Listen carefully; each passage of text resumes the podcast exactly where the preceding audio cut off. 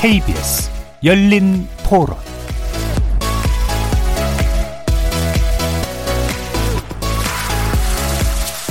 안녕하십니까. KBS 열린 토론 정준희입니다.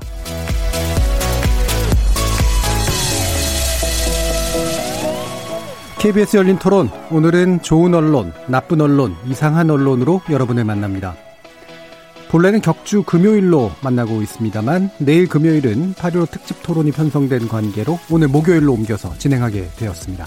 청취자 여러분들의 양해 부탁드리고요.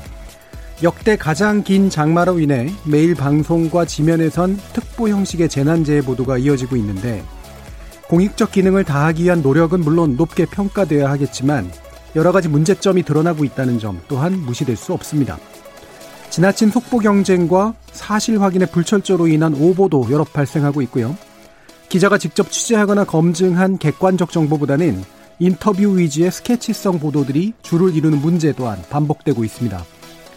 재난재해 보도가 사실성과 유용성을 갖춘 정보의 적시 공급보다는 강 건너 불구경식 선정주의와 무분별한 책임 추궁에 치우치는 것은 아닌지 묘한 흥미와 과도한 공포 사이를 오고 가게 하는 보도의 문제점은 무언지 오늘 논논논에서 우리 재난재해 보도에 결합 결핍된 것들을 짚어보고 재난재해 저널리즘이 준수해야 할 원칙에 대해 알아보겠습니다. 이어지는 2부에서는 우리 언론의 외교 보도 문제도 짚어볼 텐데요. G7 정상회담에 러시아와 한국 등을 포함시키자는 트럼프 미국 대통령의 제안이 있고 난 뒤에 G7 회원국과 관련국들 사이에 묘한 긴장감이 흐르고 있죠. 이 소식을 전하는 외신과 대한민국 언론의 보도, 진실과 허위 사이를 위태롭게 줄타기하는 저널리즘의 문제 자세히 짚어보겠습니다. KBS 열린 토론은 여러분이 주인공입니다. 문자로 참여하실 분은 9730으로 의견 남겨주십시오. 단문은 50원, 장문은 100원에 정보 이용료가 붙습니다. KBS 모바일 콩, 트위터 계정 KBS 오픈, 그리고 유튜브를 통해서도 무료로 참여하실 수 있습니다. 시민 논객 여러분의 뜨거운 참여 기다리겠습니다. KBS 열린 토론 지금부터 출발합니다. 살아 있습니다. 토론이 살아 있습니다. 살아있는 토론, KBS 열린 토론. 토론은 라디오가 진짜입니다. 진짜 토론, KBS 열린 토론.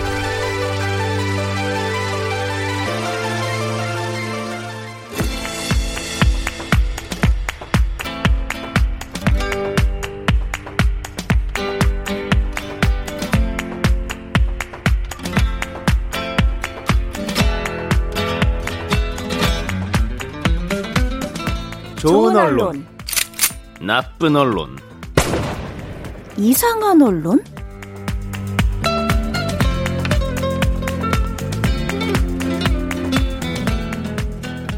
오늘 함께 해 주실 세 분의 저널리즘 전문가 소개하겠습니다. 먼저 신한대 교양교육대학의 이정훈 교수 나오셨습니다. 안녕하세요. 언론인권센터 정책위원이신 정미정 박사 함께 하셨습니다. 안녕하세요. 고발뉴스 민동기 미디어 전문기자 함께 하셨습니다. 안녕하십니까. 자, 지금 긴 장마가 이어지고 있고 아직도 끝날 기미가 좀 안 보이는데 내일도 또 이렇게 자, 그 많은 비가 내릴 것 같다라는 그런 음, 예보도 있었습니다. 어, 수해 피해 엄청났죠. 음, 관련해서 이제 오늘 재난재해 보도에 관련된 내용들 짚어볼 텐데요. 어, 일단 가장 쉬운 나쁜 보도 민동기 기자님이 하셨습니다. 네. 사실 제가 두 기사를 꼽아오긴 했는데요. 예. 이건 나쁜 보도라기보다는 음. 재재난 보도와 관련해서 일반적으로 가장 계속 지적되는 문제들이 있거든요. 네네. 근데 그 일반적으로 지적되는 문제들은 일단 논외로 하고 정확한 명칭은 제 스스로는 오늘 나쁜 보도라기보다는 쓸데없는 보도. 음. 전 이렇게 좀 제목을 예. 뽑고 싶은데요. 조선일보가 8월 11일자 온라인에서 보도한 내용인데 제목이 흙탕물 태영호대 깨끗 심상정 수해복구 사진 극과 극입니다. 음. 그리고 역시 같은 날 중앙일보가 온라인에서 쓴 기사인데요. 말끔한 심상정 덕에 진흙범벅 태영호 떴다. 수해 인증샷의 덧 이런 음. 제목입니다. 그러니까 한마디로 이제 심상정 정의당 대표는 수해 복구 인증샷 이거 이 사진에서 깨끗한 어떤 그런 티셔츠와 신발 때문에 논란이 된 반면에 미래통합당 태용호 의원은 진흙범벅 사진 아주 네. 대두되는 그런 사진 때문에 굉장히 온라인에서 화제가 되고 있다 이제 이런 기사거든요. 전두 가지 문제가 있다라고 봅니다. 첫 번째는 그 재해 현장에서 음. 그 정치인들의 어떤 그런 그 보여주기식 정치, 보여주기식 어떤 그런 봉사 활동, 그 인증샷 찍는 거는 어, 저 개인적인 경험으로는 삼풍백화점 그때 현장에서 뭐 생방송으로 중계가 되고 있는데도 불구하고 정치인들이 와서 거기 계속 예. 카메라 기자들과 함께 들어가는 그런 모습들을 보여서 제, 저 어린 나이에도 불구하고 되게 놀랐던 적이 있거든요. 저왜 정치인들이 저렇게 저길 들어갈까? 빨리 구조 활동을 해야 되는데.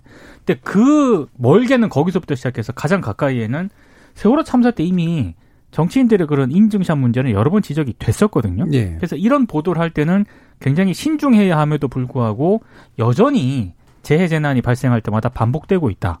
그래서 이게 일단 기본적으로 문제점이라고 보고요. 제가 이제 나쁜 보도로 가져온 이유는 사실 두 번째 이유 때문인데 이게 의원들의 사진을 가지고 비교를 했다는 겁니다. 예. 그러니까 태영호 의원 같은 경우만 사진만 놓고 보면은 분명히 뭐 열심히 일하는 그런 흔적들이 사진으로 보여지고는 있죠. 그리고 심상정 대표만 하더라도 좀 대비되는 그런 사진인 건 분명합니다. 그런데 현장에 있었던 사람들 얘기를 들어보면 심상정 대표 같은 경우에는 봉사활동 초기에 이제 사진을 찍었다는 거고 그리고 미래통합당 태영호 의원 같은 경우에는 조수진 의원이 이제 사진을 대신 찍어준 거 아니겠습니까? 그러니까 현장의 기자들이 그 정확한 상황을 모른다는 거예요. 근데 그 모르는 상황에서 사진만 가지고 이렇게 한 의원은 뭐 비난을 받고 있고 한 의원은 굉장히 네티즌들로부터 칭찬을 받고 있다라는 식의 기사가 과연 현장을 얼마나 정확하게 반영한 기사인가 예. 여기에 대해서는 저는 거의 제로에 가깝다라는 음. 생각이 들었거든요. 그래서 이거는 사실과도 다를 뿐더러 상당히 무리한 기사다. 그리고 불필요한 기사다. 음. 이렇게 생각을 해서 나쁜 보도로 좀 가져와 봤습니다. 예. 일단은 보도 가치가 사실 높지 않고 떨어진다. 그 쓸데없을다 이거 얘기할 정도로. 그다음에 두 번째 심지어는 굳이 비교했다. 게다가 그 비교한 내용도 사실에 근거하지 못하고 있다. 네. 자, 이렇게 일단 요약될 수 있을 것 같은데 아, 근본적으로 이제 왜 이분들은 왜 갈까 뭐 이런 생각들도 하실 것 같아요. 그럼요. 예. 네. 근데 뭐 저는 사실 이해는 합니다. 왜냐하면 뭐 지역구는 안 가면 이제 압력이 생기니까 왜 뭐 얼굴도 안 나타내느냐. 그래서 좀 뭐 가는 건 괜찮은데 가서 이제 방해 안 하고 뭐 일할 거 열심히 하고 인증샷만 안 찍었으면 좋겠다. 네. 이런 생각이 좀 있거든요. 사실은 제가 좀 안타깝게 생각하는 건 그 언론들이 국회의원들의 이런 활동을 보도를 할 때요. 음. 가장 우선적으로 평가돼야 할 기준은 입법 활동이거든요. 예. 입법 활동에 대한 평가는 별로 없습니다. 다 이런 사진을 가지고 보도를 하고 그리고 옷이 너무 깨끗하다라는 그런 음, 비난이 인터넷에서 제기가 되면은 또 그걸 가지고 받아쓰고 사실 뭐 경향신문 등에서 일부 보도를 하긴 했습니다만 20대 국회에서 이 재난재해 관련 법안 발의된 게 92건인데요. 55건이 임기 만료로 폐기가 됐거든요. 그러니까 사실 국회의원들의 입법 활동이 이 부분에 있어서는 상당히 소홀했다는 그런 비판을 받을 수밖에 없는데 정작 언론이 주목해야 될 거는 이런 부분이라고 생각을 예. 하는데 여전히 이제 이미지 이런 부분에 주목을 하는 것 결국에는 클릭 수다 저는 음. 이렇게 보고 있습니다. 그 언론학에서 이걸 이제 수도 이벤트 영어로 이제 그러니까 의사 사건이라고 실제 사실의 바탕을 둔 명백한 사건이라기보다는 의도적으로 이제 만들어진 이벤트 이렇게 이제 보는 건데 어, 정유정 박사님은 어떻게 보셨어요? 지금 말씀하셨던 그 사진과 관련된 기사는 어, 뭐라고 할까요? 이번에 좀 튀기는 했습니다만 사실 정치인 동정 기사를 빼놓고 얘기하기는 힘들 것 그렇죠. 같아요. 사실 재난재해 보도가 아니라 네. 정치인 보도죠. 그렇죠. 네. 네. 그러니까 지금 그 옷 비교한 걸 빼더라도 동정 기사가 정말 많습니다. 그러니까 저는 이번에 수해 관련한 그러니까 수해에 집중해서 이번 재난 보도를 좀 전반적으로 살펴봤는데요. 어, 한 네 가지 정도로 정리할 수가 있을 것 같아요. 첫 번째, 스케치 기사. 음. 피해 상황을 전달하는 기사. 네. 특히 이제 방송 뉴스에서 피해 상황을 그대로 전달하고 피해 입은 주민들을 인터뷰하는 기사들이 되게 많았고요. 두 번째, 정치인 동정 기사. 정치인들이 어딜 가서 어 봉사 활동을 하고 있다. 수해 복구를 지원하고 있다. 뭐 이런 기사. 세 번째, 뭐뭐뭐뭐 기업이 30억을 지원했다, 20억을 지원했다, 10억을 지원했다, 2, 2억을 지원했다. 그 다음에 뭐 가전제품을 무료로 수리한다, 뭐 의료 서비스를 진행한다, 뭐 이런 기타 등등. 음. 네 번째, 정쟁. 예. 사대강 때문에 덕봤다, 아니다, 네. 사대강 때문이다, 어, 태양광 사업 때문이다, 등등등등. 음. 자, 이 네 가지의 기사들을 빼면 뭐가 남을까요? 거의 없습니다. 네. 문제는 그거죠. 음. 이네 가지가 우리에게 전달하고 있는 정보는 뭘까요? 이 네 가지가 저는 다 뉴스 가치가 없다고만 볼 수는 없을 것 같습니다. 어, 일부 운당한 문제 제기를 담고 있을 수도 있고, 어, 뭐, 스케치도 어쨌든 필요하잖아요. 피해 상황을 어쨌든 대중들이 알아야 될 필요는 있고. 그다음에 정치인들이 어쨌든 그렇게 노력을 하는 것들이 보도가 아예 안 될 거라고 기대하기는 또 어려운 현실적인 측면도 있고. 기업이 지원금을 내는 것이 특정한 광고 효과를 유발한다고 하더라도 그것이 기업이 어쨌든 사회적인 책임을 지는 일환이 될 수 있기 때문에 결국 그 정보를 알아야 될 필요도 있습니다. 그리고 어 정쟁으로 이것을 활용하는 문제는 저는 이거랑은 좀 이제 다른 문제라고는 음. 봅니다만 이 네 가지가 다 뉴스 가치가 없는 것은 아니지만 이 네 가지 장르의 어떤 네 가지로 분류되는 이런 기사들을 빼면 실제로 이 재난과 관련된 다루었어야 되는 내용들은 거의 다루어지지 않고 있다. 저는 이것이 가장 커다란 문제인 것 같습니다. 예. 뭐 그렇게 되는 중요한 이유가 아까 뭐 클릭질 뭐 또 상업적인 측면들 얘기하셨지만 사실은 뉴스거리가 없는데 뉴스거리가 쏟아지게 만들기 때문이거든요. 재해라고 하는 게. 근데 그 뉴스거리라고 하는 걸 보는 게 바로 정비정 박사님 지적하신 네 가지 프레임으로 보고 있다는 거잖아요. 그죠? 그러니까 대충 스케치해 주거나 아니면 정치인에 관련해서 또는 정쟁에 관련해서 또는 기업인에 관련해서 문제를 사건의 중요성을 이 네 가지 창으로 바라보고 있다라는 어떤 현실을 좀 명확하게 보여주는 게 아닌가 싶네요. 네, 이정은 교수님. 그 보통 학계에서는 이제 재난 재해 정보 뉴스의 기능을 크게 이제 세 가지 정도로 보는데 하나는 이제 초기 시기 전 초기라고 이제 예방 정보를 제공해 주는 거죠. 네. 피해 상황과 재난 재해에 관한 신속한 정보 전달 통해서 피해를 최소화하는 역 기능을 수행해야 된다는 거고 약간 이제 재난이 어느 정도 이제 진정이 된 상황에서 이제 응급 정보를 제공해 줘야 된다 할까. 재난재 후 닥치는 공포와 불안을 진정시키는 역할을 정확한 정보 제공을 통해 해줘야 된다라는 거고 세 번째가 이제 복구와 희망 관련 정보. 그러니까 사회 구조적 문제점 복구를 위한 대안 그다음에 희망과 위로의 메시지 전달 뭐 이런 것들인데 그나마 첫 번째 두 번째는 잘한다 못한다라고 이야기는 할 수 있을 만큼 뭐가 하기는 하는 것 같아요. 근데 제가 개인적으로 봤을 때 우리나라 재난재해 정보 아, 보도에서 가장 취약한 게 세 번째인 것 같아요. 복구와 희망 정보가 제공해야 되는 역할들을 가장 못하는 게 아닌가. 예. 그래서 이번에 그 수해 관련 보도도 어, 마찬가지인 것 같아요. 그러니까 어, 위로 메시지보다는 불안이나 공포를 자극한다. 예를 들면 물폭탄, 뭐 수마가 핥히고 지나갔다라든지 뭐 이런 식의 표현들. 그 다음에 스케치 말씀하셨는데 스케치에서 보여진 영상들이 어쨌든 간에 굉장히 위태롭고 무섭고 불안한 화면들이 많이 제시가 되니까 그리고 특히 이제 구조적 문제점이나 대안 제시 이런 부분들도 말씀하셨던 이제 정쟁으로 이런 부분들이 이제 대체되는 것 같아요. 그러니까 원인을 4대강에서 찾는다, 찾지 네. 않는다. 네. 뭐 이런 식으로 해서 특히 1번, 2번은 뭐 국가 재난 뭐 기관 방송사나 통신사에서 기본적으로 뭐 부분적으로 수행한다. 또는 일반적인 언론들이 잘한다 못한다라고 얘기를 할 수 있을지 모르겠지만 3번은 제가 보기엔 거의 이루어지지 않고 있는 게 아닌가 이런 분석을 한번 해봅니다. 예, 기본적으로 예방, 대처, 복구에 관련해서 이제 복구에 관련된 것들이 적다. 근데 어쨌든 지금 민동기 기자님이 이제 준비해 오신 이 기사의 내용 보면 이제 굳이 말하면 복구 영역에 해당한다라고 볼 수 없는데 복구적 기능을 못해서 이제 문제인 거잖아요. 근데 사실 저는 예. 그 이런 기사가 계속 양산이 되는 가장 큰 이유가 재난재해 보도의 어떤 그런 선거화, 음. 정치화 음.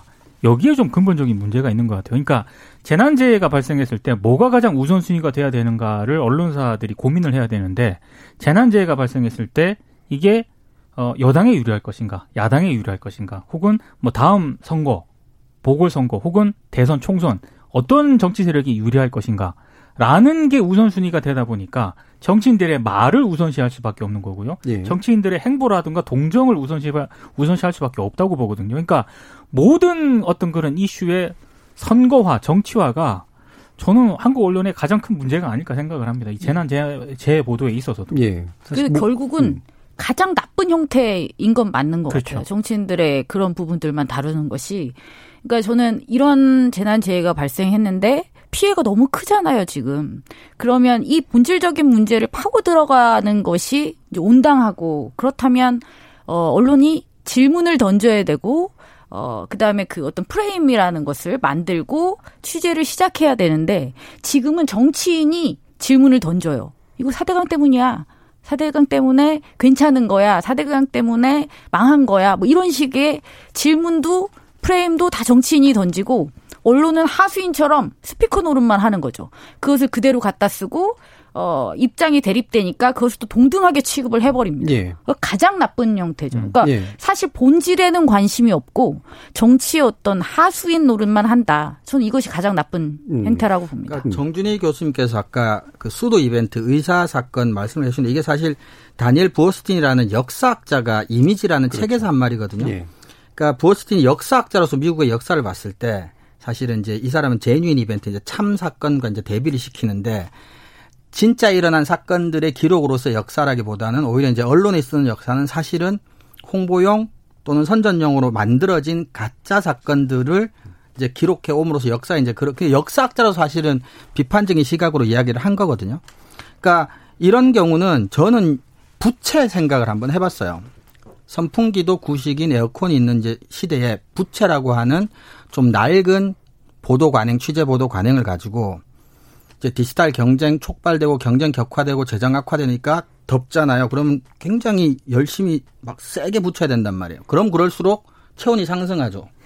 그러니까 점점 더 더워지는 거예요. 더워진다. 그렇죠. 예, 예. 그러니까 부채를 바꾸려 그러니까 보도 관행이나 취재 관행이나 뭐 구조나 이런 거를 바꾸려는 노력보다는 일단 나는 이거는 쉽고 편하게 취재하는 것들은 하겠다는 거고 그런데 이걸 가지고 새로운 경쟁 속에서 뭔가를 하려고 하니까 세게 붙일 수밖에 없고 예. 그럼 그럴수록 팔 아프고 더 음. 땀나고 음. 뭐 이런 상황이 아닌가 싶은 생각이 들어요. 예.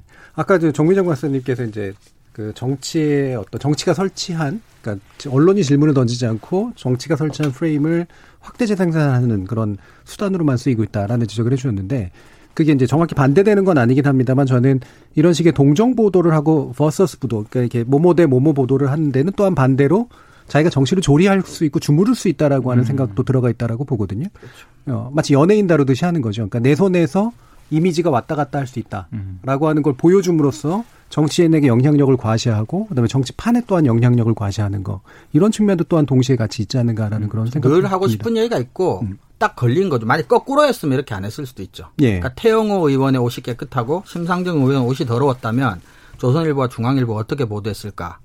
그러니까 늘 하고 싶은 얘기는 있고 그 하고 싶은 얘기에 해당하는 수도 이벤트가 생기면 붙어서 이제 그렇게 한다. 그럼 이제 정준희 교수님 의견하고 비슷한 얘기가 되는 건데 그런 측면도 사실 없지 않아 있다고 생각을 합니다. 음.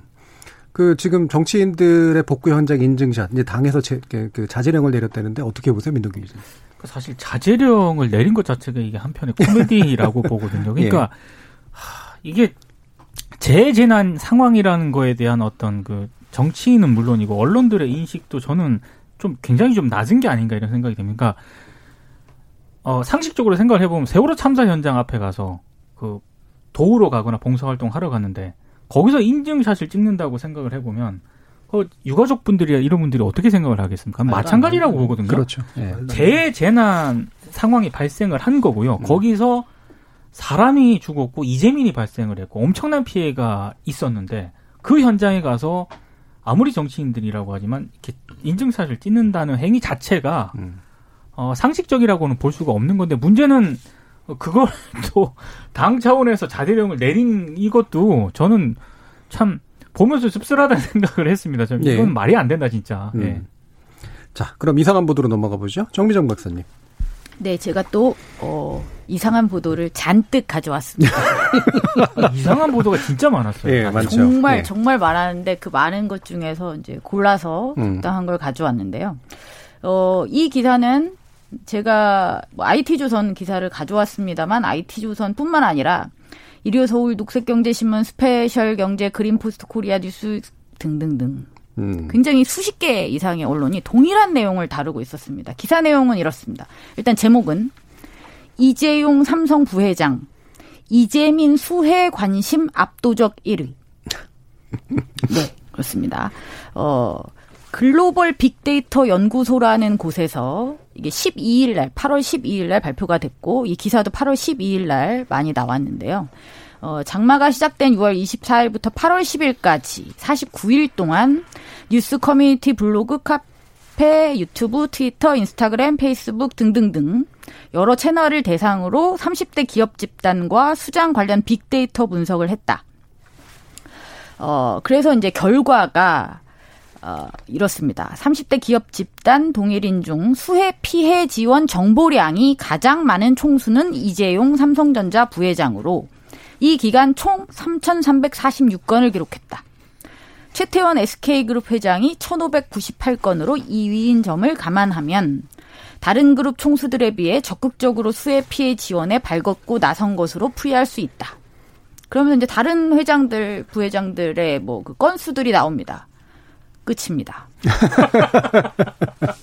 근데 저는 일단 그쵸 저도 이제 나름 언론학자고 기사도 많이 보고 했습니다만 이 기사를 굉장히 여러 차례 읽어야만 했습니다. 도대체 무슨 이야기일까요, 이게? 음. 그러니까 어, 굉장히 방대한 자료를 가지고 어쨌든 데이터 분석을 한 건데요. 그러면 이 많은 채널들 속에서 이재용 부회장과 삼성이 가장 많이 언급됐다는 의미겠죠. 예. 그렇죠? 근데 그게 지금 이제 이 분석 결과가 수해 피해 지원 정보량이 가장 많다. 아주 이상한 개념이죠. 예. 이게 무슨 음. 무슨 말인지가 이해가 안 가고 근데 제목이 그래 헤드라인 지금 그렇잖아요. 제목이 음. 이재용 삼성 부회장 이재민 수해 관심 압도적 1위. 이게 뭘 말하고 싶은 걸까요? 근데 정말 신기한 건 이 동일한 내용, 약간만 좀 다르지만 이 동일한 내용이 정말 많은 언론사에서 똑같이 이걸 네. 다루고 네. 있었어요. 보도 자료죠. 뭐. 예, 정말 이제 이상한 음, 기사로 이제 가져왔는데 이제 제목들은 약간 다릅니다. 그러니까 예를 들면 스페셜 경제 같은 경우는 이재용 수해 지원 관심도 넘사벽. 그러니까 이제 제목을 보면 이렇게 다 이렇게 오글거리게 만드는 예. 그 이재용 부회장에 대한 어떤 칭송 음. 뭐 이런 분위기로 이제 갑니다. 그러니까 피해 복구 지원을 위한 기업들의 노력 은 저는 일단 뉴스 가치는 있다고 봅니다. 물론 근데 이것만 보도한다면 문제겠지만 이 자체를 보도하지 말라고 할 수는 없잖아요. 아까 초반에도 말씀을 드렸지만 그래서 주로 많은 기사들이 이제 기업들의 수해 복구 지원 노력을 다루고 있는데 보통 뭐 성, 성금 규모 뭐 30억을 20억을 10억을 뭐 이렇게 냈다든지 아니면 전자기기에 대한 점검을 한다든지 뭐 의료 세탁 생필품을 지원한다든지 뭐 이런 기사들도 많이 있습니다. 그래서 아예 요거랑 유사한 기사들 또 보면 이제 가장 평범한 건 이런 거예요. 이제 중앙일보 기사를 제가 가져왔는데요. 8월 10일자입니다. 삼성 수혜 성금 30억, 현대차, SK, LG 20억씩. 차라리 이거는 좀 네, 뭔가 그렇죠. 노멀하죠. 네. 이게 무슨 얘기인지를 알 수 있죠. 30억, 20억씩 아 냈구나. 아 기업들이 뭐 나름 이렇게 지원을 많이 하고 있구나. 이런 기, 이 기사 중앙일보 말고도 굉장히 많은 언론사에서 유사한 기사들이 많아요. 어떤 기업이 얼마를 냈다. 성금 전을 어, 어떻게 했다라는 기사들은 굉장히 많습니다. 근데 이 많은 기사와 제가 아까 이상한 기사로 가져온 이 기사 정말 이상하지 않습니까? 근데 저는 이 기사 예. 그 여러 번 읽었는데요. 음. 아직까지도 저는 잘 이해가 안 되는 개념이 수해 피해 지원 정보량이라는 이 개념이 도대체 뭘 의미하는 건지를 기사를 아무리 읽어봐도 모르겠거든요. 개념이 아닐 수가 있습니다. 그냥 쓴 말일 수도 있어요. 이거는 즉흥에서 제, 네, 이건 뭐 짐작이긴 합니다만 이거는 이제 그 어, 이른바 그 주문하는 사람이 있는 거죠. 이 데이터를 이제 분석해 달라고 음. 주문한 자의 어떤 그 의지가 투영되어 있고 이걸 데이터 분석해 준 사람은 거기에 맞춰서 이제 해준 건데 음. 어 그래서 이제 이게 분석 단위를 이제 설정을 해야 되잖아요. 네. 근데 분석 단위는 쉽게 말하면 언급량일 거예요. 언급량. 아까 이제 정 박사님이 얘기해 주셨던 것처럼 관련된 수해 피해에 대한 지원과 예를 들면 각 기업들 내지 총수들 에 대해서 연관된 언급량의 수를 따져가지고 한 건데 그거를 이제 포장한 거죠. 수해 피해 지원 정보량이라는 그렇죠. 말로. 이건 조어에 가깝다고 네. 봐야죠. 그리고 이런 게 가장 위험한 게 이제 우리가 숫자를 쓰면 정확하고 객관적인 보도일 거라고 생각을 하는데 사실 숫자는 웬만하면 안 쓰는 게 정확한 보도를 하는 또 방식일 수도 있어요. 이게 전형적이죠. 예.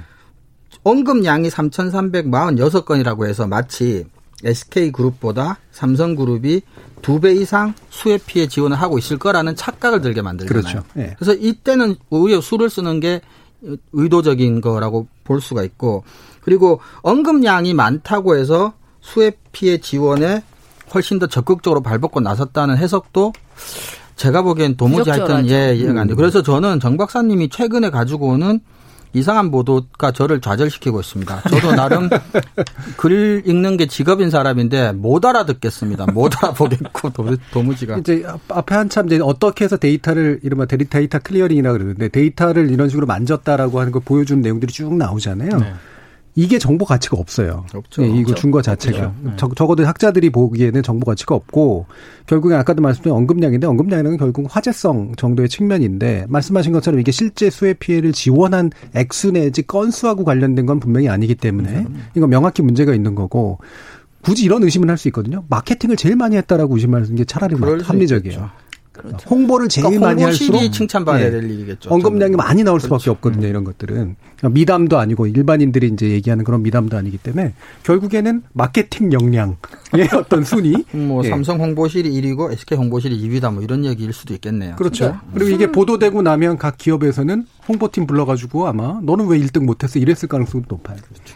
그러니까 이렇게 많은 언론사들이 이 동일한 기사를 쏟아 부을 정도로 이게 의미가 있나 네. 아, 라는 생각을 하게 했던 기사였고요. 그리고 이제 한 가지만 더 말씀드린다면 이 기사들의 문제는 또 그겁니다. 삼성이 지원을 한 거죠. 그렇죠. 이재용 부회장이 30억을 낸 게 아닙니다. 음. 삼성 계열사들 다 음. 합쳐서 한 건데 여전히 여기서는 삼성과 이재용을 등치시켜서 그렇죠. 마치 이재용 개인이 이재용 부회장 개인이 30억을 투척한 것과 같은 그걸 오인하게끔 하는 어떤 그런 효과를 지금 발생시키고 있다는 거죠. 그것도 적절한 표현은 네. 아니라고 볼 수 있습니다. 삼성이 가장 큰 광고주라는 사실이 있고 여기 정 교수님 말씀 쓸데없는 앞에 이상한 뭐 정보들 다 빼고 나면 또 수해 피해 지원 정보량 이런 이상한 조어들 빼고 나면 그냥 삼성한테 잘 보이기 위해서 쓴 기사인 거죠, 그냥. 그리고 아까 제가 이제 주문형 연구였을 수 있다라는데 거꾸로 됐을 수도 있어요. 이런 이제 빅데이터 연구사라든 데들이 대부분이 어떠냐면 자신의 데이터 수집 역량하고 분석 역량을 또한 음. 거꾸로 홍보해야 네, 되거든요. 네, 기업들한테. 그래서 만들어가는 거죠. 그러면 총수를 가지고 분석할 이유가 사실 아무것도 없음에도 그렇죠. 불구하고 그렇죠. 총수를 굉장히 중요한 인물로 지금 만들어 놓고 그걸 기업들마다 들고 다니는 거예요. 우리가 이 총수가 가지고 있는 이미지가 이런 식으로 구체적인 데이터로 확인이 됩니다라고 하는 거를 해서 괜찮네 그거 한번 사게 해가지고 데이터를 사는 또는 그렇죠. 상시적으로 마케팅을 맡긴다거나 이럴 가능성도 상당히 좀 있거든요. 그러니까 저는 정치부 기자들이 재재난 상황을 굉장히 정치적으로 네. 어, 올인해서 그렇게 이제 기사를 많이 쓰지 않습니까? 그러니까 재해재난이 우선순위가 돼야 되는데 정치의 방점을 찍거든요. 저는 뭐 기업을 출입하거나 혹은 경제부 어, 이 대기업을 출입하는 기자들 그리고 IT를 담당하는 기자들은 정말 각자 영역에서 일들을 좋게 말하면 열심히 하고 있다. 네, 이게 재해재난이 우선이 되는 게 예, 아니라 그렇죠, 각자 자기가 또 출입하는 부서의 기업과 총수의 방점을 찍는 이런 예. 이상한 현상이 계속되고 있다는 거죠. 그 어떤 면에서는 민 기자님이 가져온 기사랑 성격이 비슷한 거죠. 재해라고 하는 국가적인 사태에 정치인, 기업인을 개인적으로 그렇죠. 해주는 이런 식의 네. 예, 뭐 어떻게 보면 이제 성격이 유사한 보도라고 볼 수도 있겠네요. 예. 그러니까 재해 재난이 이제 백그라운드 그 배경이 돼서 네. 그 전경의 플레이어 그러니까 그렇죠. 그 움직이는 정치인, 배우들은 기업인. 이제 정치인이거나 네. 기업인이 되도록 만들어준 그게 이제 언론은 감독이 되는 그렇죠. 그렇죠. 작가나 감독이 되는 이런 상태라고 볼 수가 있죠. 그러니까 실제로 벌어진 재해 재난에 관심은 있는 건지 잘 모르겠습니다. 예. 관심이 음. 없는 것 같아요. 자, 그럼 말씀 나온 김에 일단은 나쁜 거 이상한 것까지 했는데 한 번씩 요 재해재난보다 뭐 근본적인 보통 문제점이랄까 아니면 요번에 특히 노출됐던 문제점은 뭐라고 생각하시는지 하나씩 좀 지적을 해 주시죠. 이정훈 교수님은 어떤 거? 뭐 저는 솔직히 말씀드리면 이번만 특별히 뭐 이렇게 두드러지게 뭐 그런 거는 없었던 것 같고요. 그러니까 유사한 문제점들이 반복해서 어 나타난 것 같아요. 근데 저는 이게 이해해 줄 수 있는 부분들도 있습니다. 사실은 재해 재난이라고 하는 것 자체가 예를 들어 이제 뭐정 박사님 관심이 없어 보인다. 저도 이제 동의하지만 설령 관심 있어도 재난재해라는 상황 자체가 기자가 현장에 깊숙이 들어가서 아주 편하게 이제 취재할 수 있는 상황은 아닐 수 있다는 것도 가능 이제 네. 감안할 부분들이 좀 있고요. 그 다음에 그래서 이거는 상당히 좀 전문적인 역량이 필요한 영역 이에요. 근데 재난 전문. 네네. 근데 이제 우리나라가 보통 이게 이제 사회부 사건 기사처럼 또 그렇죠. 그쪽에서 담당 기자들 담당하고 그렇게 하다 보니까 좀 사건 기사 다루듯이 다루는 측면이 분명히 좀 있는 것 같아요. 예. 그래서 최소한 근데 사실 지금과 같은 재정 상황이나 경제적 여건에서 일반 언론사들에게 모두 요구하기는 힘들지 모르겠지만 최소한 국가기관 방송사와 국가기관 통신사인 KBS하고 연합뉴스에서만은 재난 전문 기자를 조금 키우고 또 재난 보도라고 하니 꼭 재난이 발생하면 사후 약방문식으로 할 게 아니라 좀 상시화할 노력도 좀 필요한 게 아닌가 싶은 생각을 해봅니다. 예, 상시화가 돼야죠. 예, 이 부분은 특히나 이제 말씀하신 것처럼 기관 통신사나 기관 방송사는 특히 이제 KBS는 어, 재난 방송 주관사로서 또 그렇죠. 예산 지원을 받는 부분도 분명히 있기 때문에 민동기 기자. 저는 이게 예전부터 좀 계속 생각해온 고민인데요.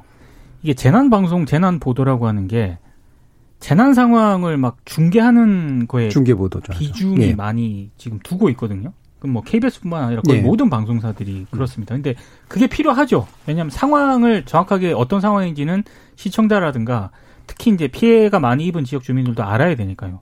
근데 그것 말고 제가 항상 느꼈던 고민은 이게 재난 보도라고 하는 게 재난을 중계하는 보도가 아니라면 거기 플러스 알파가 돼야 되는데 네. 그러면 직접적으로 피해를 당한 그 지역 주민들 있지 않습니까? 해당 지역 주민들한테는 상황 중계보다는 그 사람들에게는 오히려 내가 지금 어디로 대피를 해야 되는지, 그렇죠.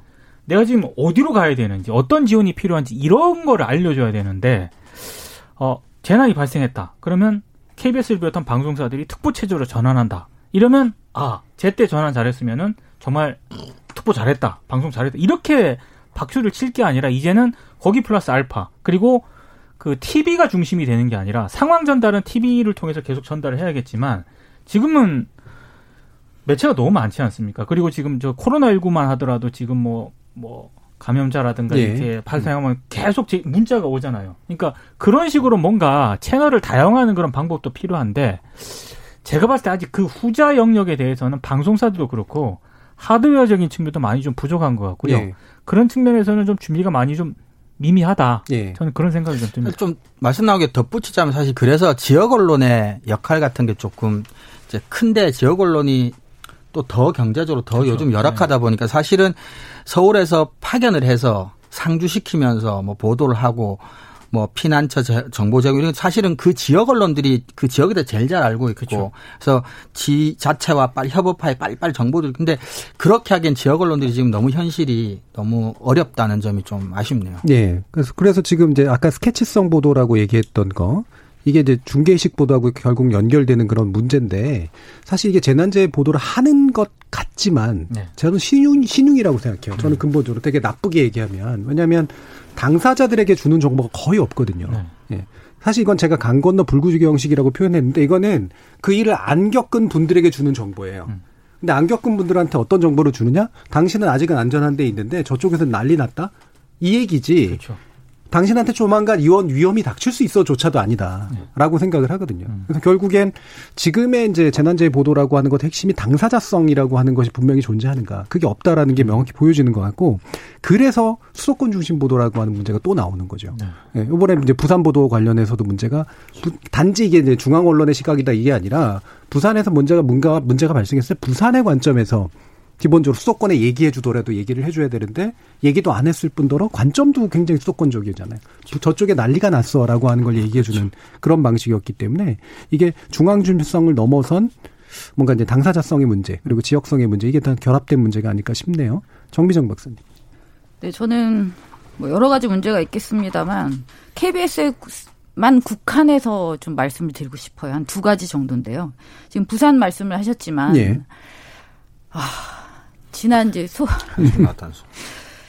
어, 지난 속초 산불 때도 그랬고 재난재해 방송과 관련된 어떤 KBS의 보도에 대해서 많은 시민들이 강한 불만을 가지고 있습니다. 그 뒤에 시스템을 분명히 정비해서 이제 잘한다고 했어요. 물론 이전보다 많이 나아진 건 사실입니다만 이번 부산의 폭우가 났을 때 KBS가 보여줬던 어떤 태도 그죠?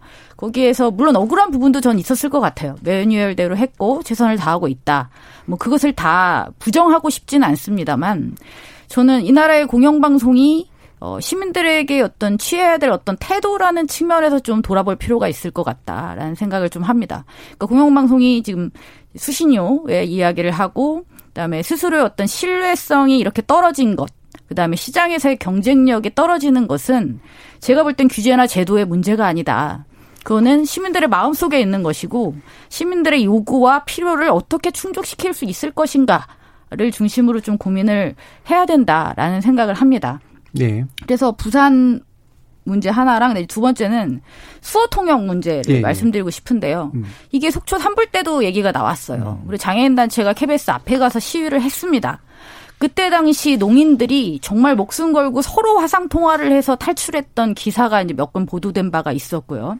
인권위의 권고는 굉장히 여러 차례 있었습니다. 그거는 이제 선거 방송에서도 마찬가지였지만 특히 재난재해와 관련해서 그다음에 또 코로나 국면에서도 그랬습니다. 근데 아직도 이게 이루어지지 않고 있고 물론 KBS가 지금 아주 선제적으로 나름 그러니까 상대적으로 선제적으로 어 다음 달 3일부터 9월 3일 방송의 날을 기점으로 해서 메인 뉴스의 수어 통역을 어 시행하겠다라고 네. 발표를 했습니다. 물론 이것은 일단은 긍정적이지만 왜 항상 이렇게 늦느냐는 거죠. 가장 취약한 사회적인 약자에 대해서 공영방송이 무엇을 해야 될 것인가라고 보았을 때 이렇게 수많은 요청과 국가인권위의 권고와 항의와 이런 것들이 있었음에도 불구하고 지금까지 이것을 거의 무시해 왔다라는 것은 저는 좀 납득하기가 힘듭니다. 예. 네. 사실 그 부분에서 제가 여러 가지 이야기를 들어봤는데요. 어, 방송사들은 일단 상업방송은 당연히 메인 뉴스에 올리는 것이라고 비용 문제도 있지만, 어, 이게 화면이 안 이쁘잖아요. 솔직히 수어 나오면 안 이쁘게 보이거든. 정상인들의 이른바 비장애인들의 관점에서 보면. 근데 이제 공영, KBS는 그거에 대한 고민이 꽤 예전부터 있었는데, 실제로 민원이 접수가 된대요. 뭔가 수어, 그러니까 뉴스 같은 거 할 때 수어를 이렇게, 하면, 아니, 문자 보여주면 되지. 뭐더러 굳이 수어까지 하느냐. 어차피 뭐, 어, 안 들리는 분들은 그냥 눈으로 보면 되는 거니까 문자로 해놓으면 되는 거 아니냐라는 생각을 한다는 겁니다. 근데 제가 시청자 미디어 재단에 계신 분한테 들었는데, 전체 인구 한 8만 정도 되시는 분 정도인데, 어, 수어가 아니면 문자를 읽지 못하는 분들이 상당히 많대요. 어, 그게 단순히 문맹이 네. 아니라 애초부터 문자 교육을 시킬 수 없는 상태랍니다. 거죠. 그조차도 안 되시고. 예. 그래서 한글을 배울 때 수어로 배운다요. 네. 농인들은 예. 수어를 통해서 한글을 배우기 때문에 어, 한글을 모르는 농인들이 굉장히 많다라는 거죠. 그렇죠. 러니까 우리는 이제 비장애인 입장에서 생각할 때는 귀가 안 들리니까 자막을 열심히 보면 되지 않겠느냐. 그건 정말 우리 입장에서만 생각하는 거라는 그렇죠. 거죠. 그러니까 어렸을 때부터 아예 처음부터 귀가 안 들렸던 분들은 음성 언어에 기반해서 원래 문자를 배우는 거기 때문에 그렇죠. 그게 불가능하다는 거예요. 근데 KBS는 사실 재난 상황에서는 이제 재난 보도를 한다고 생각하지 말고 재난 관련 정보를 좀 이렇게 총괄한다는 기분으로 그러니까 뭐 소방 관과 비슷한 입장이 되는 예. 게 맞는 것 같아요. 이게 보도 차원에서 접근할 게 아니라 민 그렇죠, 기자님도 그렇죠. 말씀하셨고 예, 예, 예. 정 교수님 말씀하셨지만 발생하면 종료되고 복구되는 시점까지 피해자들이나 시민들이 제일 필요로 하는 정보들을 관계 기관하고 긴밀한 협조하에 수합하고 뿌리는 역할을 한다라고 생각하는 게 맞는 것 같아요. 이걸 뭐 뉴스에 어떻게 표현하고 보도를 어떻게 만들고 이런 문제는 예. 좀 재난 상황에서는 좀 다른 차원인 것 네, 같아요. 굉장히 중요한 지적을 해주셨는데 이번에 코로나19에서 우리가 어 질병관리본부라든가 이런 데가 직접 정보를 준 경험이 굉장히 중요했던 게 이분들은 미디어는 약할지 몰라도 저, 뭐, 무슨 정보를 줘야 되는지 아는 거잖아요. 근데 계시죠. 거꾸로 이제 우리 KBS라든가 아니면 지상파 방송사들은 어떻게 하면 예쁘게 보여주고 다이내마키게 보여주는가는 아는데 뭘 보여줘야 되는지 사실 의외로 모르고 있는 거예요. 그래서 이 부분에 대한 인식의 전환 충분히 필요한 것 같습니다. 종합적인 예. 그리고 협업. 제도적으로 좀 문제가 있는 것도 수어 통역이 지금 고시에 의하면 5%를 충족시키면 되는 걸로 돼 네, 있어요. 네. 전체 기준이 방송에. 예, 예. 전체 방송에 지금 KBS, MBC, SBS 웬만한 지상파는 다 5%를 넘습니다. 넘죠. 예. 그러니까 이 고시 자체가 너무 후진적인 거죠. 지금 이 이런 요구를 충족시키기엔 너무 부족한 기준. 그러니까 방통위가 일단 저는 이 기준부터 좀 올려야 될 것 같습니다. 저 그래서 KBS도 그렇게 뭐 항변이랄까 뭘 얘기를 하는 것 같더라고요. 우린 그래도 뉴스 특보는 그 다급한 보도는 네, 방송하고 하고 있다. 있습니다. 뭐 이런 네. 식으로 해서 그래서 5% 정도는 채우는 것 같네요. 예. 예. 네. 자, 그럼 이정훈 교수님, 좋은 보도. 어떤 보도를 보면 모범이 됐을까? 아, 예, 저기 늘 이제 좋은 보도는 부담스러운데요. 그 그러나 어쨌거나 저는 좋은 보도를 이제 세 개를 가지고 왔는데 공교롭게도 이제 한 언론사라서 조금 뭐 그렇긴 한데요. 저는 그 8월 10일자 한겨레 신문에 잦아지는 국지성 폭우 갑자기 발달한 당근형 구름이 범인이라는 음. 보도와 8월 11일자 한겨레에 섬진강 피해 500년 만에 폭우 탓 이상 기후 대비 소하천 치수를 음. 이라는 기사와 8월 10일 한겨레에 이거를 요즘 해시태그라고 하는데 예. 우물정 샤프 붙고 이 비의 이름은 장마가 아니라 기후 위기라는 새 보도를 가지고 왔습니다. 어, 8월 10일 보도는 차분한 원인을 분석하고 있다는 점에서 제가 좋은 보도로 꼽아봤고요. 8월 11일자는 반복되지 않기 위해서는 어떤 대책이 필요한가라는 것을 또, 어, 건조하게, 건조하다는 얘기는 이제 불필요한 감정을 넣지 않고. 예. 분석적인 기사를 썼다는 거고 마지막 8월 10일자는 뭐 기사라고 하고 보도라고 하기엔 짧긴 짧은데 장기적인 관점에서 대한 뭐 이런 점에서 갖고 와봤는데 8월 10일 보도 같은 경우는요.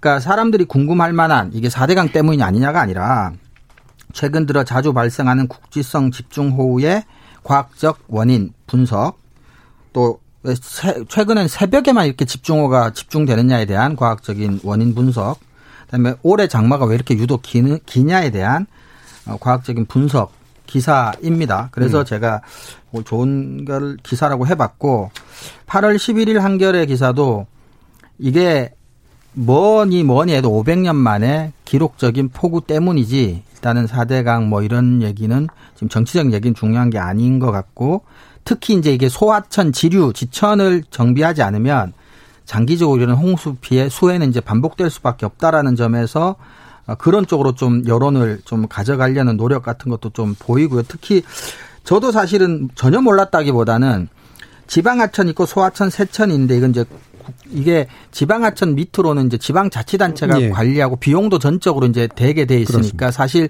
지자체가 재정 상황이 뭐 국가에서 나오는 돈 얼마 되지도 않고 자체적으로 운영한 돈도 별로 얼마 안 되니까 조금 힘들다라는 얘기도 뭐 보도 말미에 있고요.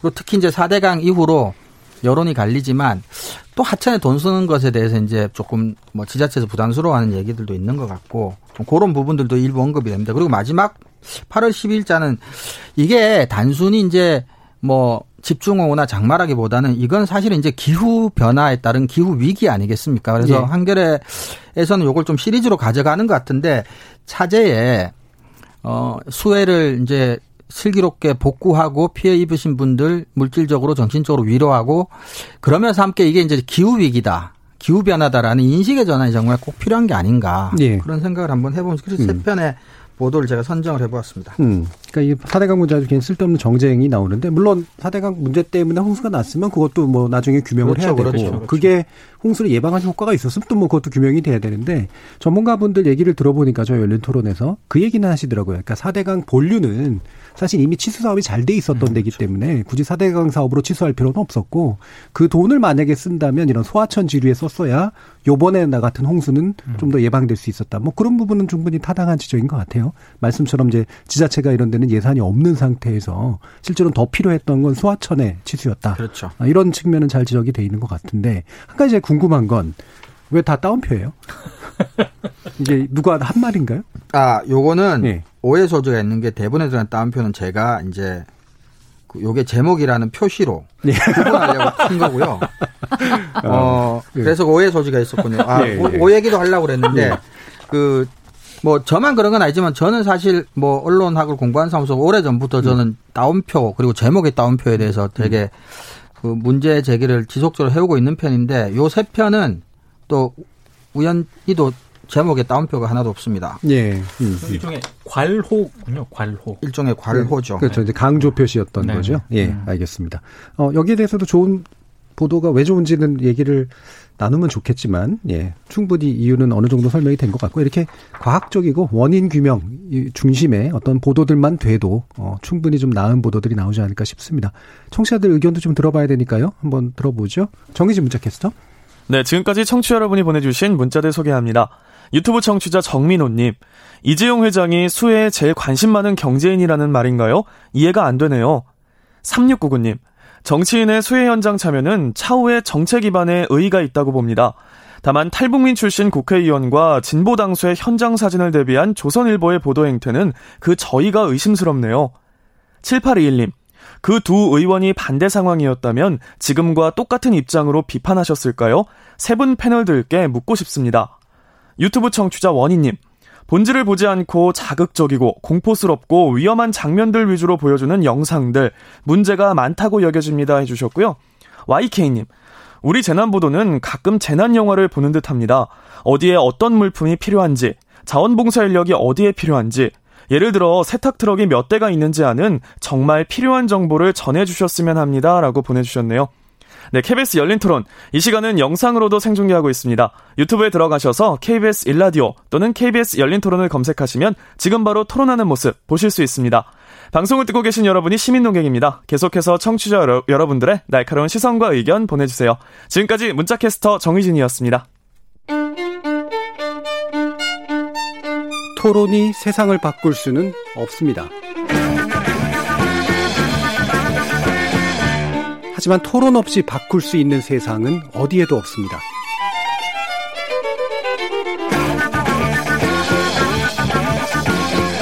세상의 선한 변화를 갈망하는 당신.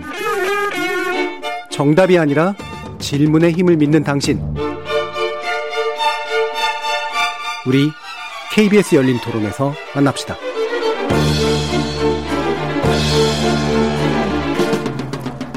KBS 열린 토론, 좋은 언론, 나쁜 언론, 이상한 언론 2부의 주제는 G7 정상회담 이슈 보도로 본 우리 언론의 문제점입니다. 고발뉴스의 민동기 미디어 전문 기자, 언론인권센터 정책위원이신 정미정 박사, 그리고 신한대 교양교육대학의 이정훈 교수 이렇게 세 분과 함께하고 있는데요. 마침 아까 청취자께서 세 분 패널께 묻고 싶다고 하셔가지고 간단히라도 답하고 가는 게 좋을 것 같아요. 이 두 분을 바꿨으면 비판했겠느냐? 물론이죠. 물론이죠. 아, 그건 뭐 누가 누구냐 문제는 아니죠. 예, 예, 예, 그거는 뭐 아까 제가 말씀을 드렸다시피 네. 재해 정치라고 많은 분들이 예. 비판을 하거든요. 이 자체가 부적절한 행위라고 봅니다. 예. 그래서 그러니까 저희들이 계속해서 얘기한 게 이런 모습, 이 사진 자체를 안 보고 싶다는 거잖아요. 그렇죠. 솔직히 그렇죠. 예. 이런 보도도 별로 보고 싶지 그렇죠. 않고 누가 했던 간에. 그래서 이 부분에 대한 저희들의 패널들의 의견은 그렇다라는 말씀 드리고요. 어, G7 정상회담 이슈 관련된 이야기를 좀 나눠볼 텐데, 어, 내용을 아시는 분들도 있고 모르시는 분들도 있겠지만, 일단은 이제 트럼프 미국 대통령이 제안했던 거죠. G7에다가, 어, 그러니까 주요 정상 7개 나라죠. 근데 여기 한국, 호주, 러시아, 인도를 추가해서 11개국이 일단 모여서 하는 회의를 새로 만들든 일단은 지금 옵저버 자격인데, 예, 그거를 한번 해보고 싶다. 의장국이니까 일단 제안을 했던 건데, 여기에 대해서 뭐 일본이 싫어한다, 누가 싫어한다, 이런 식의 얘기들이 굉장히 많이 나왔단 말이에요. 보도들 좀 짚어주죠, 엄동기 기자님. 그러니까 이게 문제가 그 독일의 외교장관이 독일 언론과 인터뷰를 합니다. 예. 그 인터뷰에서 G7 정상회의에 러시아와 한국 등을 참여시켜서 회원국을 확대하려는 트럼프 대통령 구상에 독일이 반대한다는 입장을 내놨다라고 예. 국내 언론들이 보도를 하거든요. 이게 G7에 독일이 한국 참여를 반대하고 있다라고 직접적으로 제목을 뽑은 국내 언론들이 굉장히 많습니다. 상당수였죠. 뭐 예. 연합뉴스, 뉴스원, 중앙일보, 한국경제, 조선일보 다 독일이 일본에 이어서 독일도 G7의 한국 참여에 반대 입장을 표명했다. 예. 이런 건데 근데 문제는 이 기사를 클릭해서 읽어보면은요 본문에는 그런 내용이 없습니다. 음. 그러니까 본문을 읽어보면은 그 독일의 마스 장관이 한국을 구체적으로 언급한 부분은 없고요. 다만 아, 독일이 러시아 복귀에는 상당히 좀 반대 반대를 한다 이런 예. 입장을 강조를 하면서 지금은 주요 11개국이나 12개국이 필요하지 않다. 그러니까 매우 원론적인 입장을 밝혔거든요. 예. 근데 국내 언론이 이 내용을 제목으로 뽑을 때는 독일이 G7 한국 참여하는 걸 반대한다라고 제목을 뽑아서 이게 왜곡 보도 논란까지 좀 제기가 된 그런 사안입니다. 예. 제가 그래서 이거를 이 비슷한 시기 26일, 27일 사이에 국내 언론하고 외신하고 똑같은 검색어 조건 놓고 이제 검색을 해봤거든요.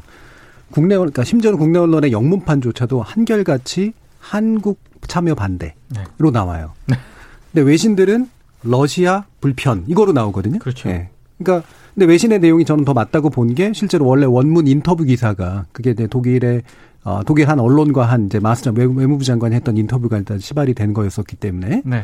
그래서 그 내용이 없어요. 그러니까 결국에는 사실 독일은 러시아가 제일 이제 마음에 안 들었던 거기 때문에 결국에는 어 정- 정리해 보면 G7에 뭐 누군가를 더 하는 건 아직은 모르겠다. 불편하다 정도. 대신 러시아가 들어오는 건 무조건 반대다.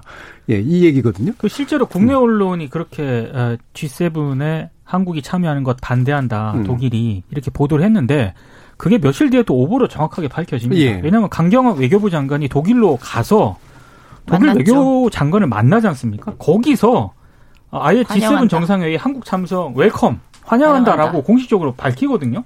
그러니까 이 보도 자체가 국내 언론이 매우 지금 이 보도 자체가 우습게 된 그런 상황인 예. 거죠. 이정훈 교수님 좀 짚어주시죠. 근데 이게 조금 우리가 살펴볼 필요가 있는 게 이게 이제 언론학의 문제다 지금 논리학 문제가 더해지는 게 마스 독일 외무부 장관이 한국이 포함된 트럼프의 제안에 대해서 부정적인 입장을 밝힌 건 사실이에요. 네. 그렇죠. 하지만 한국이라는 나라를 직접 언급한 건 아니에요. 그렇죠.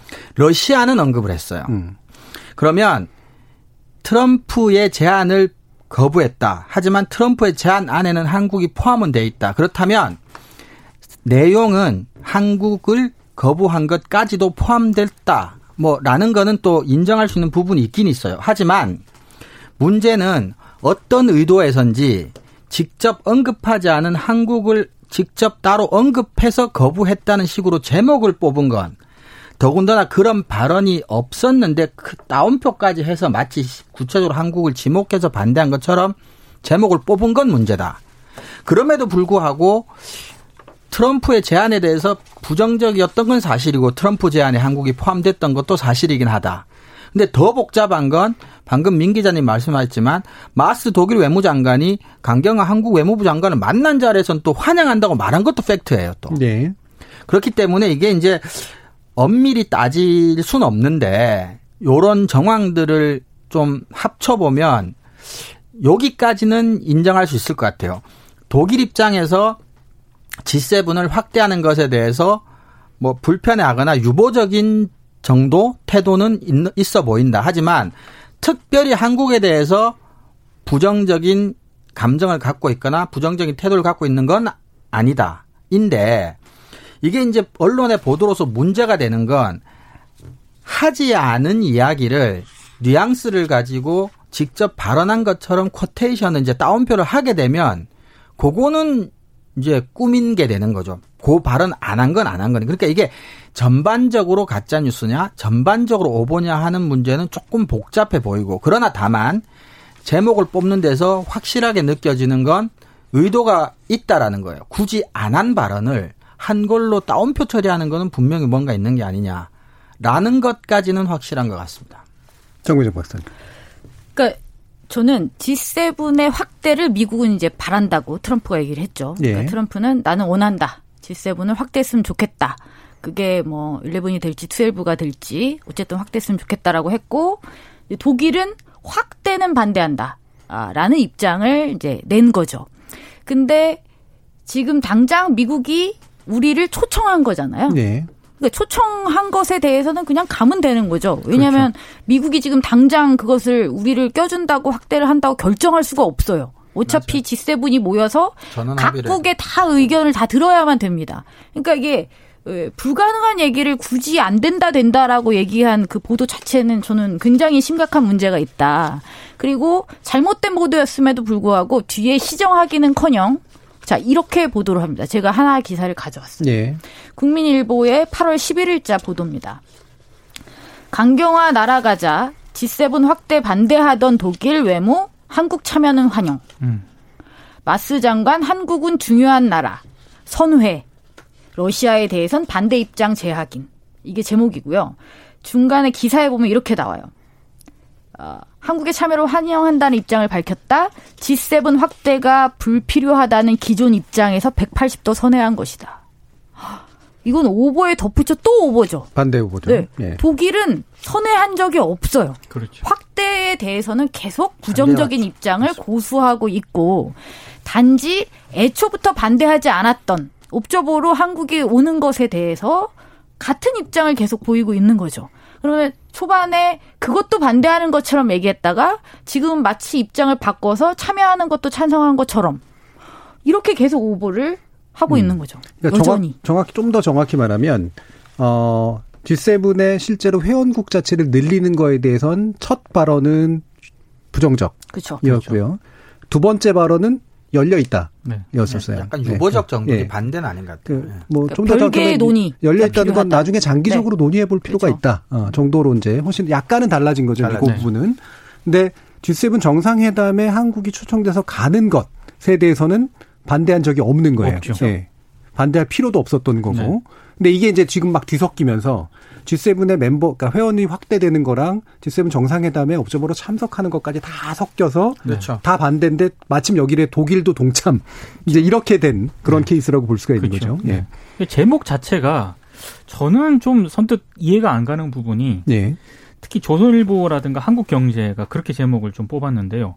일본 이어 독일도 네, 한국 음, G7 정상회담 참여 반대한다.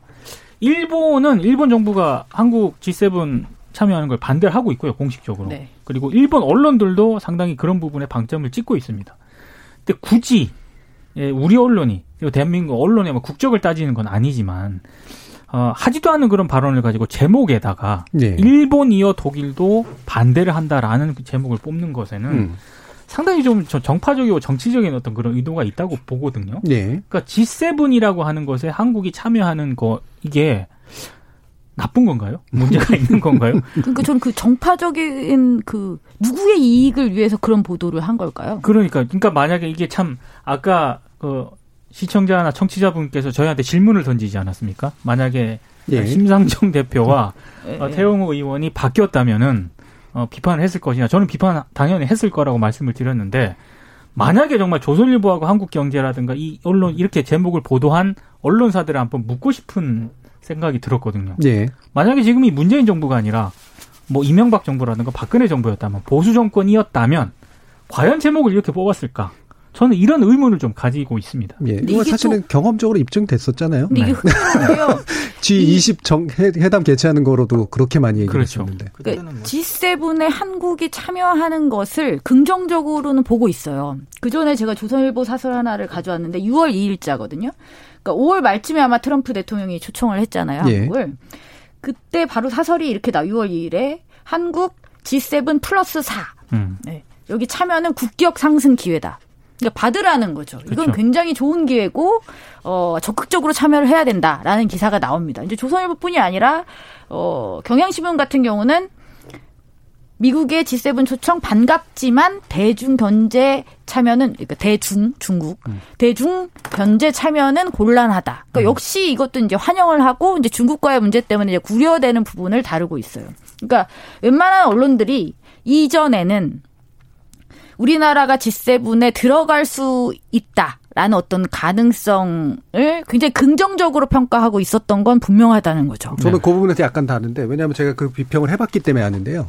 어, 물론 이제 전체적으로 통계로 이제 비교가 된 건 아니지만 그 당시 상당수의 신문들이나 언론들의 논조는 트럼프가 그 설정한 더대, 덫에 우리가 걸려서 예를 들면 중국하고의 갈등 상황에 놓일 수가 있다. 그렇죠. 중국을 선택할 거냐, 미국을 선택할 거냐에 아주 안 좋은 상태에 빠질 수가 있다. 어떡하니 너희들? 음. 요런 식의 태도였었어요. 그러니까 네. 저는 그거는 어 지적할 만한 문제라고 생각합니다. 사실 G7이라는 이 조직 자체, 조직체 자체가 어떤 친미 성향을 가진 대중국 어떤 그렇죠. 선을 예. 긋는 집단들의 모임이잖아요. 그렇죠. 여기에 미국이 초청했다는 의미는 결국은 중국을 견제하기 위한 어떤 노력이 많이 반영이 되고 있는 것이니까 예. 상당수의 보도들이 그것을 우려했던 것은 저도 음. 이제 인정을 합니다만 그럼에도 불구하고 들어가기는 해야 된다. 대신 거기서 굉장히 어, 외교적인 어떤 수완을 충분히 발휘해야 되고 뭐 이런 것들이 있었다는 거죠. 근데 저는 이제 앞뒤가 다르다는 게 그렇게 들어가는 것에 대해서는 긍정적이었던 다수의 언론들이 지금 독일, 일본을 반대를 묶어서 바로 오보를 내면서 비아냥거리는 거죠, 정부를. 음. 어, 어, 들어가는 것 같았더니 뭐 안 됐네? 뭐 이런 식으로 이제 비난 조롱 쪽의 기사들이 쏟아졌던 건 선뜻 이해하기는 좀 힘든 음. 그리고 좀전 부정적으로 평가할 수밖에 없다는 거죠. 이런 보도 태도는. 저, 저는 한 두 가지 정도 이야기를 하고 싶은데 하나는 이게 이제 어떤 그 지적인 확신까지 포함된 좀 이게 굳건한 신념은 아니라는 거예요. 우리 언론의 정파성이 뭐냐면 그러니까 미국 중국 사이에서 그러니까 상황에 따라 달라요. 정 교수님 방금 말씀하셨지만 이 G7간에서는 야 중국 너네 그러다 중국이랑 이상해진다 뭐 이런 얘기하고 보통은 미국 편을 들고 중국을 좀 그렇죠. 부정적으로 묘사해 왔죠. 그렇죠. 예. 그러니까 이게 대중이 없어요. 그러니까 이게 뭔가 지적인 그리고 신념 차원에서 두 개가 결합돼서 확고하고 탄 탄한 어떤 그런 이념으로서의 정파성은 아닌 건 것 같아요. 그리고 또 하나는 뭐냐면 이게 이제 보도 차원의 문제인데 이게 저만 해도 너무 헷갈린 게 이런 거예요. 의장국이 초대한다고 G7이 되는 거냐? G7 7개 국가가 모두 찬성해야지 회원으로 뭐 그렇죠. 늘어 그러니까 이런 과정들도 보도를 같이 해 줬어야 돼요. 그리고 이게 그냥 의장국이 옵저버로 한번 초청한 거다라는 보도도 좀 더 분명하게 했었으면 이 보도도 혼란스러운데 독자 나 시청자도 좀 덜 혼란스러웠을 것 같아요. 저도 당장 이런 거거든요. 왜 트럼프가 초대한 게 이제 한번 원타임 이게 일회성 초대인지 정말 너만 원하면 G7 넣어줄게라든지 그럼 G7은 의장국이 넣어주면 들어가는 건지 저는 모르잖아요. 그러니까 그런 것에 대한 좀 그러니까 흥분하거나 좀 더 이렇게 거창한 얘기를 하기 전에 우리나라 언론에 제가 항상 아쉬운 점은 가장 기본적인 팩트들이 있잖아요. 그것들을 소중하게 다루고 그것들 전면에 배치해서 좀 독자 시청자들에게 사실관계상 친절하고 자세한 보도 이런 것들이 잘 안 이루어지는 거예요. 그냥 흥분부터 하거나 말씀하셨다시피 좀 비아냥을 하거나 뭐 멋쓰게 졌네 어떡하냐 너네 못 들어가서 뭐 이런 식의 보도들이 이제 중심이지 그런 와중에도 정정 보도하느라고 또 오보를 한다고도 아까 말씀하셨잖아요. 그러니까 사실을 좀 더 정확하게 침착하게 좀 간단한 것들이라도 놓치지 말고 다뤄줬으면 좀 덜 혼란스러웠을 것 같아요. 네. 그리고 저는 이 G7을 뿐만 아니라 이런 관련한 기사들이 좀 더 친절했으면 좋겠다는 생각이 들어요. 그러니까 왜 미국 드라마 같은 걸 보면 항상 다음 편을 보면 그 앞에 얘기를 막 요약해서 앞에서 막 보여주잖아요. 막 예. 보여주면 우리는 막 이렇게 옆 뒤로 그냥 돌려서 거기서부터 딱 보는데 한참 안 보고 딱 볼 때는 앞에 줄거리 요약이 좀 이렇게 의미가 있잖아요. 지난 이야기. 그러니까 저는 이제 그런 얘기를 좀 해줬으면 좋겠다는 거죠. 한 3분의 1 정도를 기사의 일부를 할애해서 G7은 어떤 의미를 어떻게 꾸려진 집단인지 이들이 목표로 하는 것은 무엇이고 어떻게 구성되어 있는지 그다음에 아까도 이 교수님도 말씀하셨지만 이 초청이 가지는 의미는 무엇인지 그러면 G7이 확대된다면 그 의미는 무엇인지 무엇을 할 수 있을 것인지 그렇죠 네. 절차는 어떻게 되는 건지 뭐 이런 설명이 좀 있고 그 다음에 그러니까 맥락이 충분히 설명이 되고 이야기가 돼야 훨씬 더 이해하기가 쉽잖아요. 네. 근데 지금은 이제 들어가네 안 들어가네 반대하네 안 하네 이것만 나오니까 더 이해하기가 좀 힘든 부분이 있는 것 같아요. 그게 안 되는 이유가 앞서 저희가 일부에서 얘기했던 재난재해 보도의 정치화 그 예. 연장선이라고 봅니다. 똑같은 문제죠. 네. 결국 그렇죠. 이 문제는 외교적인 성과라든가 외교적인 여러 가지 복잡한 이런 거를 친절하게 풀어서 설명을 해야 되는데 이게 정치와 쟁, 정쟁화가 되다 보니까 그냥 반대, 부정적 여론 확산 이런 쪽이 좀 비중을 많이 민 기자님이 갖고 계신 혐의가 어느 정도는 조금은 그래도 그럴 듯한 게 이건 뭐 직접적인 근거는 아니지만 그럴 뜻이라 그러니까 약간 기분이 나쁜 거 같아요. 아니 이게 이제 뭐 말이 되는 게 네, 네. 말이 되는 게 네. 이게 이제 다시 환영한다고 한 다음에 그 한글로 된 보도는 동아일보 한 건 정도가 오늘 급하게 찾아봤을 때는 있었던 것 같아요. 네. 근데 재밌는 게 연합이나 중앙이 가지고 있는 자사가 가지고 있는 영자판에는 그 뉴스가 나가요. 뭔가 설명이 된? 네. 네. 그러니까 환영한다고 했던 네. welcome이라고 했다는 게 보도가 나가요. 음.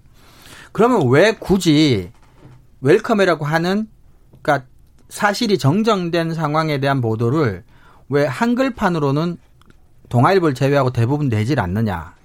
그럼 영자를 냈다는 거는 인지하고 있고 보도를 기사를 쓰긴 썼다는 얘기잖아요.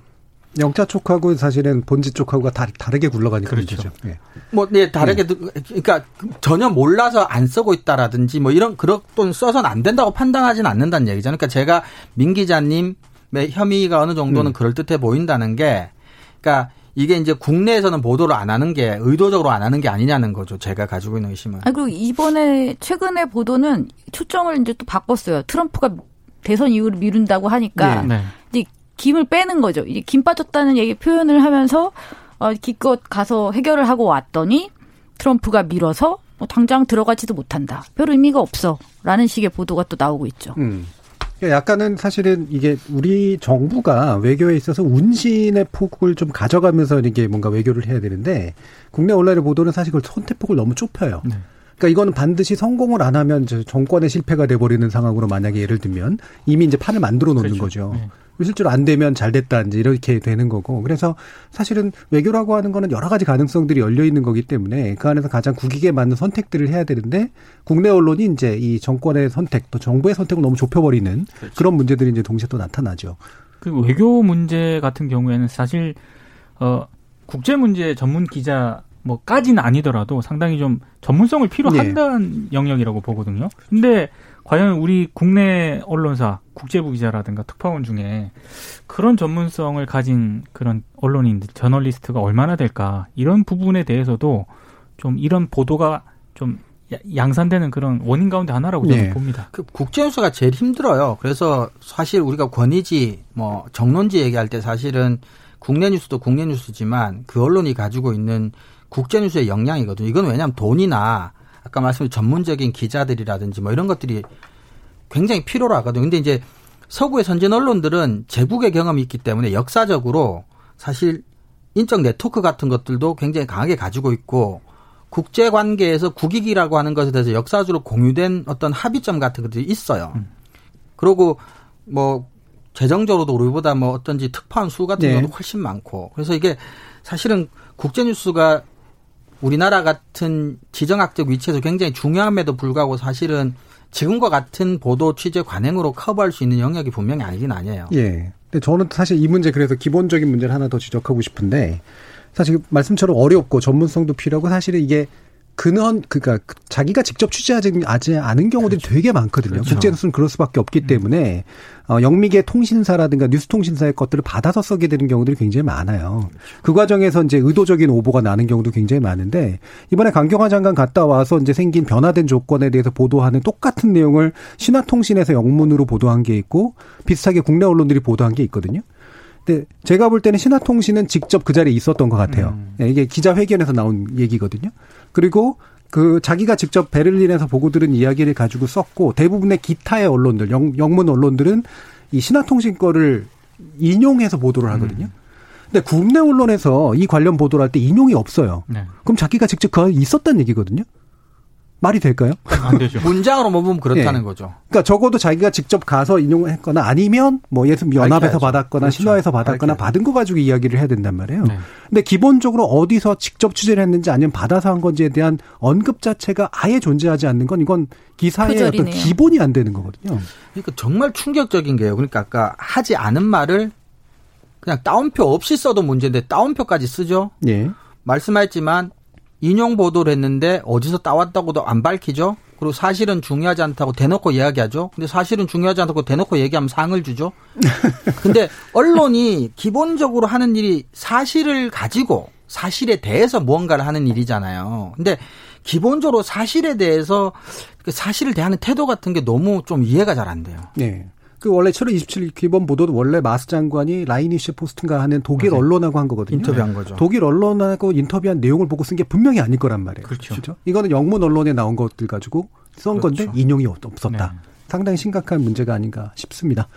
자, KBS 열린 토론 논논논 이것으로 모두 마무리하겠습니다. 음, 오늘 토론 함께 해 주신 신한대 교양교육대학의 이종훈 교수님, 그리고 언론인권센터 정책위원이신 정미정 박사님, 고발뉴스 민동기 미디어 전문기자님 세 분 모두 수고하셨습니다. 감사합니다. 고맙습니다. 감사합니다. 고맙습니다. 생방송 놓치신 분들을 위해 나중에 팟캐스트 준비되어 있고요. 매일 새벽 1시에 재방송도 됩니다. 저는 내일 저녁 7시 20분에 다시 찾아뵙겠습니다. 지금까지 KBS 열린 토론 정준이었습니다.